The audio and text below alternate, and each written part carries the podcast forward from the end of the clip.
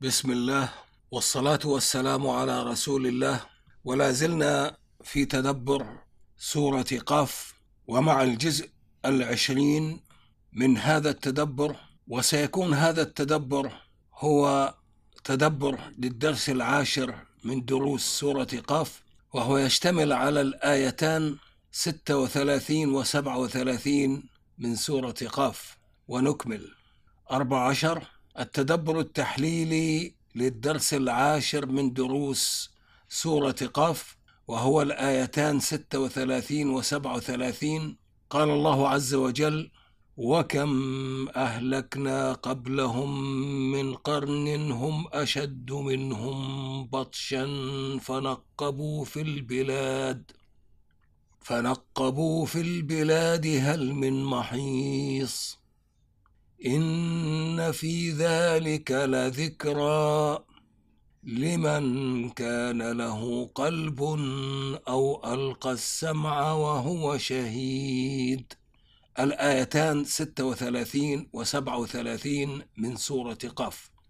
في الدرس الرابع من السورة جاء تلويح بإنذار مكذب الرسول صلى الله عليه وسلم والمكذبين بيوم الدين بسنة الله عز وجل في الإهلاك الجماعي للأمم التي تصل في كفرها وجرائمها وإفسادها في الأرض إلى مثل ما وصل إليه قوم نوح وأصحاب الرس وثمود وعاد وفرعون وأخوان لوط وأصحاب الأيكة وقوم تبع. وهذا التلويح جزء من العلاج النفسي لهم بالترهيب واقتضى هذا العلاج استكمالا بإعطائهم جرعة علاجية أخرى في الصورة نفسها. بعد فاصل اشتمل على إقناعات فكرية وبيانات قدمت صور لقطات غيبية تتصل بقانون الجزاء الرباني مما هو قائم في رحلة الابتلاء ومما سيأتي بعدها حتى البعث والحساب وفصل القضاء وتنفيذ الجزاء من حقائق مستقبلية. وجاء هذا الاستكمال لبعض عناصر الترهيب بالإهلاك المعجل في حياة في الحياة الدنيا مشتملا على تفصيل لبعض ما أجمل في الجرعة العلاجية الأولى.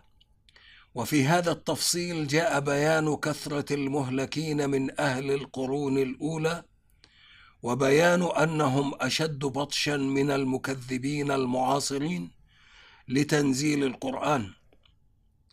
وبيان أن في عرض قصص المهلكين الأولين لذكرى لمن كان له قلب أو ألقى السمع وهو شهيد.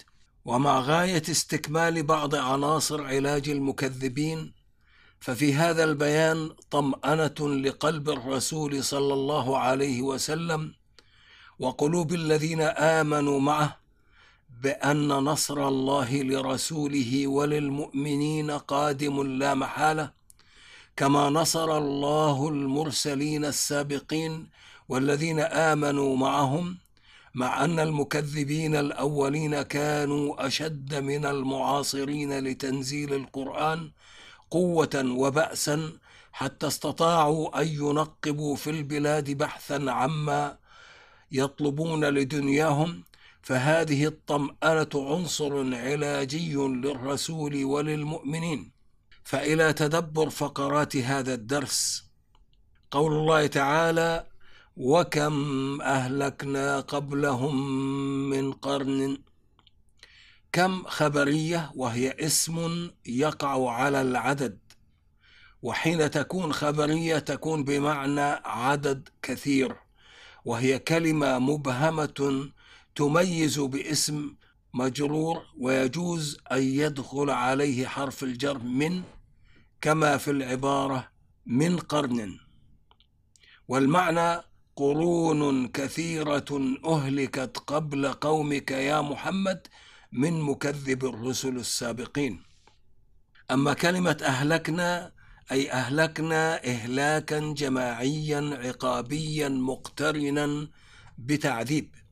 من قرن كلمة قرن تطلق على أهل زمان واحد وتطلق على زمن قدره مئة سنة وتطلق على الذؤابة من الشعر وعلى الخصلة منه وعلى القرن المعروف وهو العظم الذي ينبت في رؤوس الحيوانات ذوات القرون.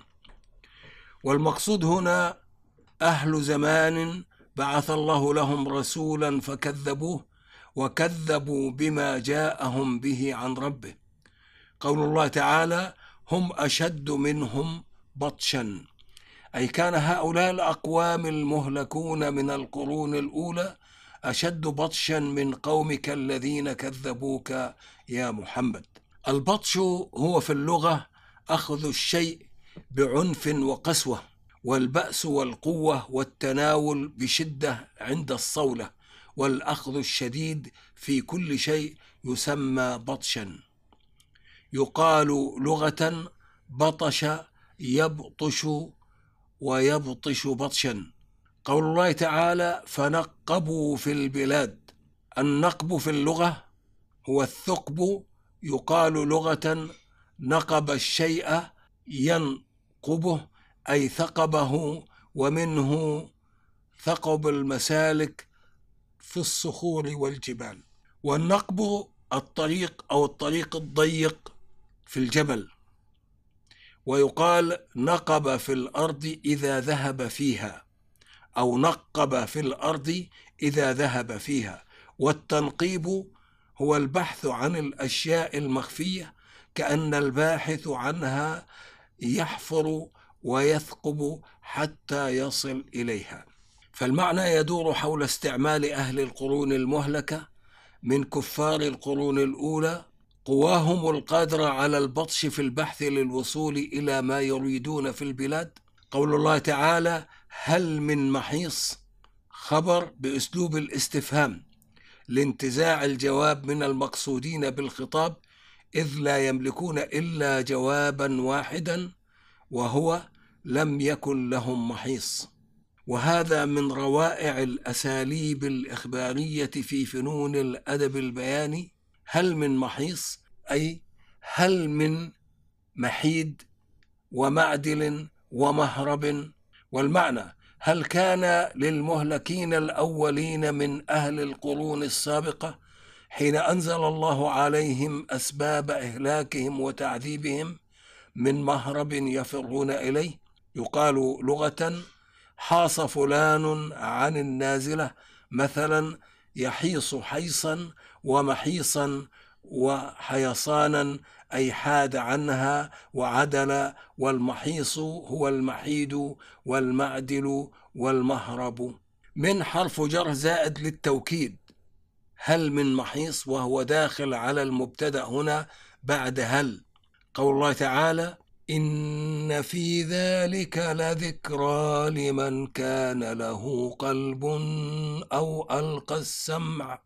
أو ألقى السمع وهو شهيد. الآية 37 من سورة قاف.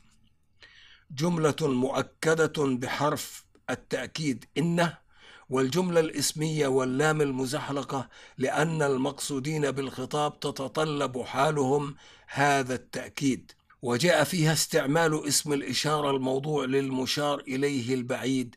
ذلك للدلالة على أن إهلاك كفار القرون الأولى إهلاكا جماعيا عقابيا أمر عظيم رفيع الدلالة على عدل الله وجليل حكمته وكمال قدرته. والمعنى إن في ذلك الأمر العظيم. ذي الخطر الجسيم الذي تحقق فيه إهلاك قرون كثيرة. كذبت رسل ربها وكذبت ببلاغاتهم عنه وكانوا أشد بطشا وبأسا من صناديد مشركي مكة الذين كذبوا رسول الله محمدا وكذبوا بيوم الدين لذكرى. الذكرى اسم للتذكير ويأتي بمعنى التذكر ومعلوم أن إهلاك مكذب القرون الأولى قد جاءت به الأخبار فأعلمت به وبقاء نصوصها متداولة مذكر به وآثار ديارهم شواهد على إهلاكهم فهي منبئة عنه أولا ومذكرة به دواما. ومن أحضر في تذكرة هذه الحقيقة هزت قلبه بالموعظة فاتعظ فأقلع عن كفره وتكذيبه خوفا من عقاب الله المعجل والمؤجل.